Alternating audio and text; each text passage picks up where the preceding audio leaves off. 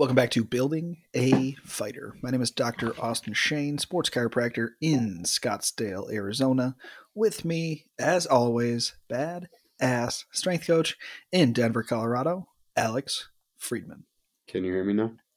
Oh, I can hear you. I can hear you loud and clear. Today, we want to talk about tapering and peaking. It's getting to the end of a lot of wrestling seasons, and there's also a lot of fights coming up on both mine and Alex's end. So, something hot on our mind, something that can help you guys immediately going into your championship seasons. And, Alex, peaking and tapering, where do we start? Well, the biggest thing that I see, and I think the toughest pill to swallow for a lot of coaches, like strength and conditioning coaches included, and skill coaches, wrestling coaches, double included, um, is taking down your practice volume and you don't need to do extra conditioning after practice. if you're not in shape by this point in the season, yet those extra 10 sprints, that extra live wrestling or that extra wonky conditioning drill that's just always been part of your program is not going to help in the last three weeks of preparation. Bro, that's not even conditioning. I, that's that is that's just getting tired. Like sure. I, everybody needs to stop calling that conditioning because that's bullshit. It's not yeah. the same thing as properly timed alactic sprints. Sure, right? it's yeah, and it's mostly like a push, make make guys feel exhausted at the end practice, like yeah. it was really worth something. And it's like to me again, it's like just make practice worth something, right? Mm-hmm. Like do that thing well, so you don't have to be insecure at the end of practice. Like we better run them or they didn't work hard enough. It's like no, let's let's let's just work them hard enough, you know. like, well, that's the biggest thing is that it's insecurity, right? Mm-hmm. That's for for most of the people doing it, whether it's athletes or coaches, it's that they're not hundred percent confident that what they did in preparation leading up to this is going to give them the result that they want.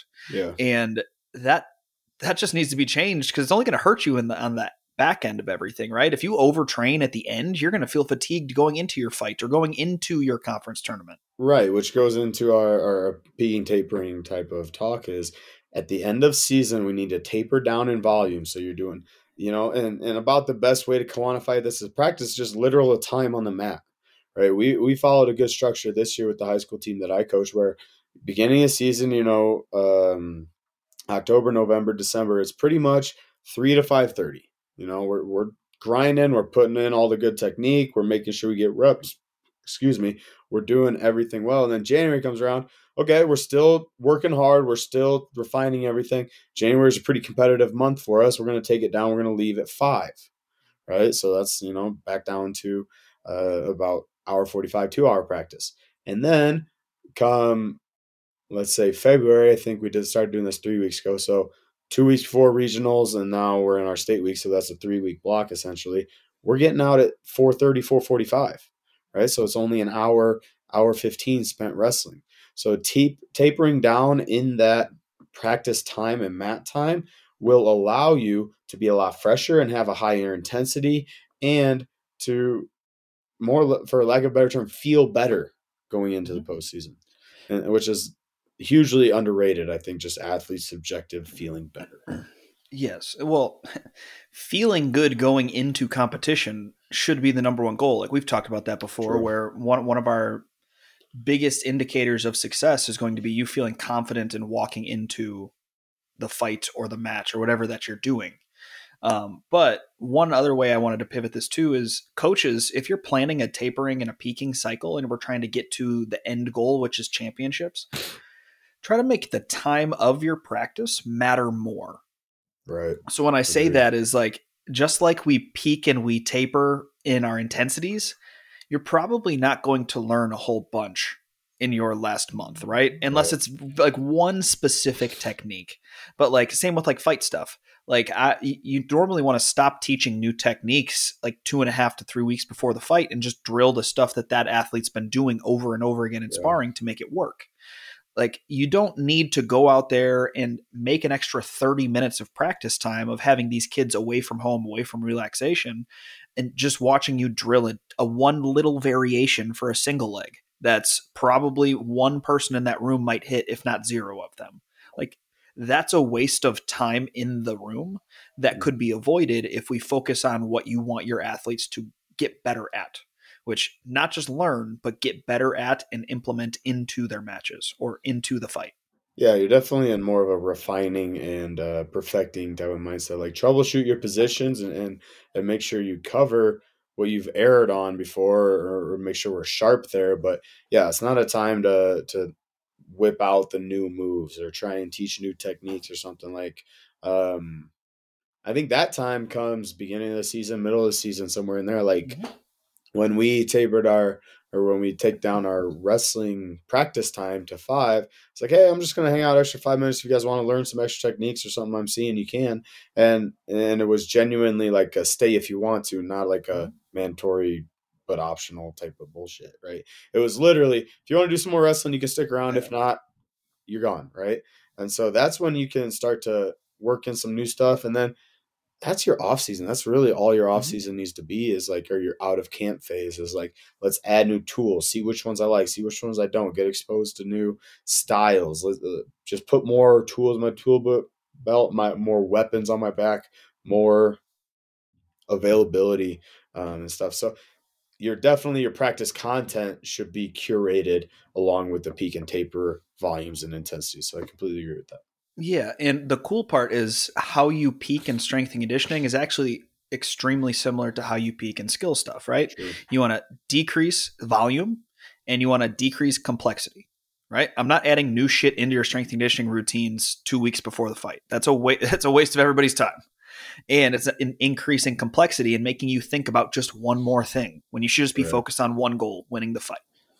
Yeah. It's it's a kind of cool duality that both strength and conditioning coaches and skill coaches, that's why communication is so important. Being able to talk back and forth between the two are going to be tapering the same way. So we need to make sure everybody's on the same page in that tapering cycle, if you will.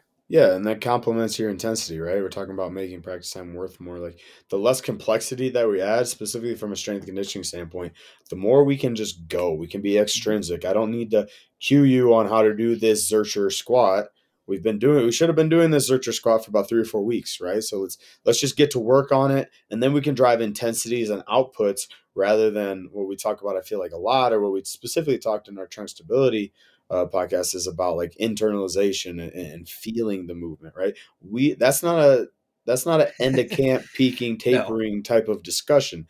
End of camp peaking tapering is like just fucking go, just explode, explode, jump, you know, do anything as hard as you can and you shouldn't have two thoughts about what's this new footwork? What's this new punch i'm throwing? What's this how, how do i do this submission again? You know that is, is going to be a relatively sunk cost at the end of your fight camp because more likely than not you're not going to go to that submission you don't really know in a fight.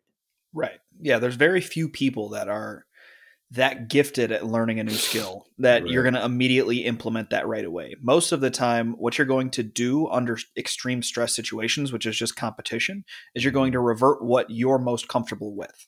Right. 99.99% of the time, you're not going to be most comfortable with the thing you just learned that week. True. Especially in a high stress match, which is championship season. Right. And, and yeah, and, and there's something to be said for getting caught in positions that you didn't quite predict. But again, we're gonna bet on the the fact that we can influence our style of match and we'll end up in positions that we've seen before. So you, you definitely hope for that towards the end and maybe not having your new skills put in or whatever. But I think there's like we talked about athletes feeling good. I think there's one more layer to this peaking and tapering that we're talking mm-hmm. about and that we can definitely feed into from a strength and conditioning side or even like a practice um, tapering side, which is the athlete's mindset, right? We can really zero in on that, and that being our most important thing going into a fight.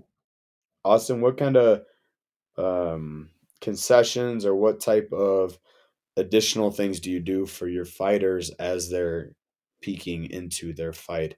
Or do you think of anything mindset wise that you do? I so I only do mindset with a few fighters. Sure. Most of the fighters I work with are, are pretty dialed in on that. Um, from like tricks that I do or what I try to have them do on their own, like mantras and stuff like that. Because of course, like visualization, obviously a massive part of preparation going into fight week. If you can visualize what you think is going to happen, it is more likely to happen. Right. Um, and it makes you more confident in preparation. like from the strengthening that, and that's more of things that the athlete can do himself. Right. Things that I do as a coach to increase um, different positions are or different uh, confidence in going into fight week is I'll do as the lowest um, weight that I could for their favorite lift, right? And have them explode. A lot of them are going to pick like a trap bar jump shrug or something like that, where you get to Mhm. you're jumping and shit. And I'll have them explode, and I'm like, do you see how fucking easy that feels compared to beginning a camp? You got this. Yeah. Like you, you don't even think about anything. Do you know how easy that fucking is? And of course, that's the first movement I pick. So the full energy store, like, of course, it's going to be the best thing. So you're but it- gaslighting a little bit, huh? Fuck it, it, it's gonna. What is gaslighting? Right? It's gonna make you more confident in what you're gonna do. sure. As long as you trust the preparation and you trust that you did everything you could do as a coach to get them to their goal. What's wrong with giving them a little gas to light their flame? Because that's just gonna make them feel more confident in their preparation. Now, don't just go out there and fucking lie to somebody. Like if they show up to one session and they're going and fighting in the UFC for the entire camp, don't just be like, "Yeah, man, you're super conditioned, you're ready to go." That's fucking gaslighting. Like Yeah. you know that motherfucker's going to be tired and he's going to be weak. But if you guys have done anything and everything you can do and they just need a little bit more push or a little bit more confidence, fucking throw that at them. They're going to feel great and they're going to be able to feel more confident in everything because they can see and feel a difference in that exact same movement 8 to 10 weeks later. Absolutely, man. And I think you you you gain a lot of confidence from that, but then it's like it's also automatic for the athlete. Like they they get into their trap bar jump, right? Let's see, and it's like I know exactly how to do this. I can really focus on the outputs. I don't really have to, you know, consider like the, the idea of am I good or bad at this does not even cross your mind. Yeah. Right. And and I think that that's the place you have to be in your mind. I can't be thinking like, what's this weird new thing? Yeah, and uh, so I got a really cool story about that because I one thousand percent gaslit somebody at his. I was cornering him, um, and to make him feel more confident, and I knew it was going to happen, and he did the work and did everything, and it paid off, and he went out there and knocked him out. There So. Adam Stewart, my heavyweight boxer, he we were doing those 90-90 hip switches. okay. And then we were going up into a shin box, and he hadn't been able to do those without putting his hands on the ground yet. And I knew, dude, he's been doing this. I mean, we had been working together for about seven months at this point now. And I'm like, I know for a fact he does those at least twice a week for two to three sets of 15 each way. He can go up into a shin box by now, but I haven't had him try it yet, other than the first day when he tried and fell on his ass. So we're at the fight in the back. I'm warming him up. And I'm like, Adam, we're going to go 90 90s, but we're, we're going to go into a shin box this time. And he's like, and I was like, really? And I'm like, yeah, man, like I, you got this. Like I know, you- I, I, didn't say it, but I'm like, I know the fuck he's gonna get there. He had no idea he was gonna be able to do it. He goes out there, fucking reps it out, reps out just ten each way, and he looked at me. He's like, I've never been able to do that, and I'm like, I know, dude, that's fucking awesome. Like that's a testament to the the work that we put in this entire camp. Like go out there and do your thing. Well, goes Yeah. out there, gets a first round knockout. Right. Like, no, and it- yeah, that just put primes him and puts him in the right mentality. It's a little gamble for sure, but I mean, again, you are the only one that knows the risk in that. But Bro, I'm extremely confident in my abilities in that in that setting. we fucking know. We all know Austin. um, but no, that's dope. Like you said, it just puts you in the right mindset. Like you, you it's not going to logically track, but it'll it passes. For, excuse me for my millennial speak here. It passes the vibe check. Right? Passes the vibe check. Ooh, I know, right? That's- you just yeah. got that much cooler by saying that. but no, it just makes it, it puts somebody in the right mindset, and that's the mindset that I want my athletes to be in when they get to this championship season or they're like right before their fight. I want you to be loose. I want you to know that you've put the work in, been confident in the work, and like, hey, we're just gonna go out there have fun. We're gonna live but die by the sword.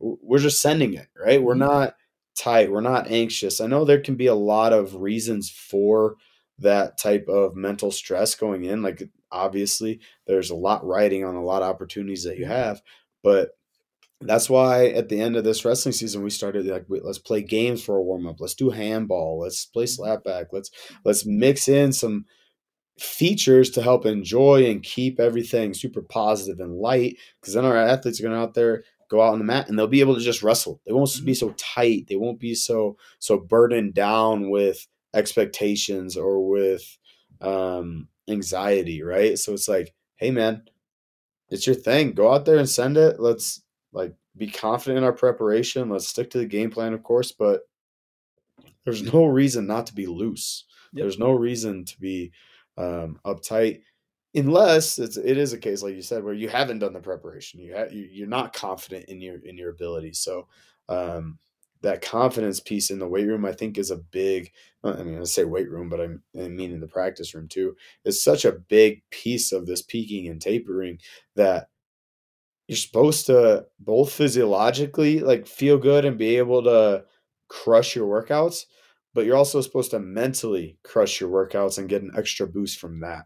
Mm-hmm. So the way that we orchestrate that is exactly what we've been saying, right? We we hit the, the same things we've been repping all all year, all fight camp. We lower the volumes, which allows us to increase the intensity, which makes it feel like we're in the zone, makes it feel like we are crushing it. We we lighten the atmosphere and make the mood a little bit more geared towards whatever your athlete needs. Like and I say lighten the atmosphere. I like that. Some athletes need it to be serious. Some mm-hmm. athletes that's just their personality, right? And that's fine too but we allow the athlete to to thrive in their environment. Right, like that's that's Vanessa. Like she's happy go lucky until like the last two weeks of her fight camp, and then she needs it to be extremely serious the entire time. And it's it's cool to see the disparity because I was not that way. Right. I, like I, I was the opposite. I'm like locked in when I'm trying to learn shit at the beginning of the year, and then as soon as it gets to the end, like I'm just fucking I'm just fucking around the whole time. Dude, it, it was a it was a good learning curve when I was an athlete to figure that out. I was. Yeah I wrestled the best when I was loose and didn't give a fuck. You know, mm-hmm. I'm going to go out there. I'm going to do my best. I'm going to have some fun. This is wrestling. It's a sport that I love and enjoy. Let's just let's go see what I got. That's when I 100% wrestled the best. Anytime I got tight or like took myself serious or like, oh, it's a big match. I better crank up the music and hop around and make sure. Blah blah blah. It's like I re- went out and wrestled like a can, right? Yeah. Like just awful, like straight up and down and just so tight. But um, that's, that's what yourself, that's what was cool when we beat Wartburg that year. Yeah. That's everybody we had I remember I can like remember that bench right there. Like after I think Ryan won or Dustin won or something, I went out there and won. Casey got a pin. Everybody as soon as Casey got that pin, everybody else's tension just melted. Dude, like we're like, ooh, let's fucking go. That was I'm gonna paint this picture of Casey too, because that was one of the sickest things I've ever seen. Because I, I don't know, I don't know where I've seen it around now, but that was the first time I ever seen anybody hit this technique. So he's our what is he 149 pounder? He's yeah. going out there. He's wrestling number one ranked kid in the nation. This guy's super um like technical, super tough. Casey is so loose and flowy. Yep. Um, this is our old wrestling teammate from University of Wisconsin La Crosse. He's so unorthodox in almost every place that he wrestles, and so it, it's kind of like a, a, gamble when you throw him mm-hmm. out on the mat. It's like, man, he's either gonna catch somebody in his funky stuff, or he's gonna be, you know, kind of throttled by the hustler, right?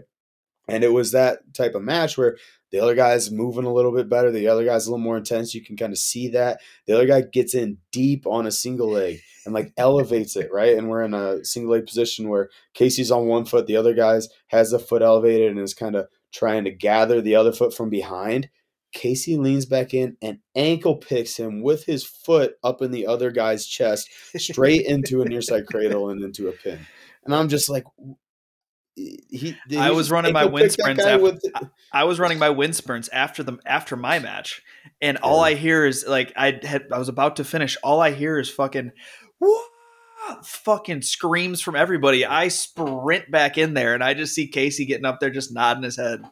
Yeah, it was wild, man. But yeah, I'd never seen somebody go back for an ankle pick with their foot in the air, and I'm just like, Jesus Christ. Um, but yeah, that was huge momentum in that match, so that was really cool. But like you said, it was loose. Everybody yep, kind of free flowing. Let it go. Yeah, yeah. So that's but, part of the argument for peaking tapering, right?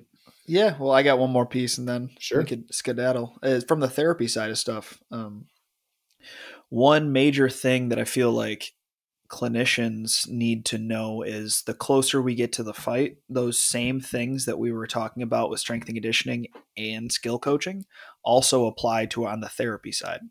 Like typically, the closer we get to competition, the more that athlete might just need muscle work over dry needling. Like the more that athlete might just need a little bit more like like manual work as opposed to rehab. Like Yeah. you don't need to be throwing. I, I love my DNS. You don't need to be throwing a new like highly dense neurologically or neurologic movement in as their rehab. It's okay Yeah. to just do a fucking lateral band walk and you can get the same goal.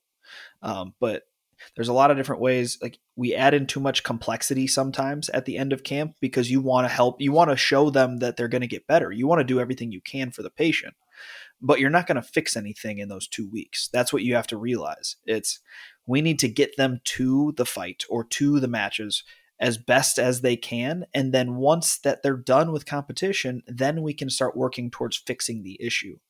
But in the short term, confidence is king.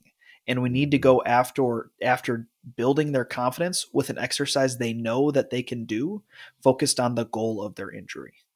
Right, and I feel like healthcare gets thrown into this position a little, like obviously a little bit more than strength or skill coaching does. But we have to, uh, at the end of camp or when we're peaking, you prioritize feeling good over actually fixing the issue. Yes. Right. Um, I get thrown in that position a little bit just with like low back stuff when people come in with super uh, general complaints, but it's all about helping them leave feeling good. And, know, like you said, maybe there's a systemic problem there, but if we're not going to fix it in the next two weeks, we kind of need to just focus on getting them to the fight, getting them through it. Like, Mhm. like there's you see, and I mean, you can extrapolate that argument everywhere. Like maybe an athlete has a small flaw in their trap bar deadlift, but it hasn't hurt them for the last ten weeks, right? I'm not going to reconstruct and super cue how good they are at a trap bar deadlift two weeks before the fight, right? We're just going to go. We're focused on outputs, you know, and you can do the same thing with your skill coaching. Like maybe my athlete, every time they throw their two, their elbow wings a little bit, right? Like that is an error that, yes, needs corrected, but not in this exact point in time, right? Yep. So, um, and again, healthcare is in that position more frequently because because of a flaw in our society that we only go seek out healthcare when something's wrong. But besides the point, um, Soapbox jumped Right. off. but yeah, yeah, prioritize the feeling good aspect rather than the the kind of systemic problem as we're peaking and tapering, as we're getting lower on all the volumes, as we're decreasing the the junk work, we're increasing the intentional, high intensity, focused works. So lower volume, higher intensity, better vibes, quote unquote. So All about the vibes. does it pass the vibe check, Austin? I believe this conversation did. So, uh, if you guys got to get in touch with us at all, all of our information is going to be at the show notes. That's going to be both our emails and our Instagram. Um, we have our programs, we have our memberships, we have free content. What you need to do is head on over to our website, buildingafighter.com. That is buildingafighter.com. Um, that's going to be where you get all the different programs, memberships, merch, um, anything to support us in supporting you guys. So head over there. The membership option, there's going to be four different options our Building a Fighter membership, as well as strength, mobility, and conditioning. So different ways to boost all of those different uh, tactics. So this is Dr. Austin Shane, Alex Friedman. and we are out.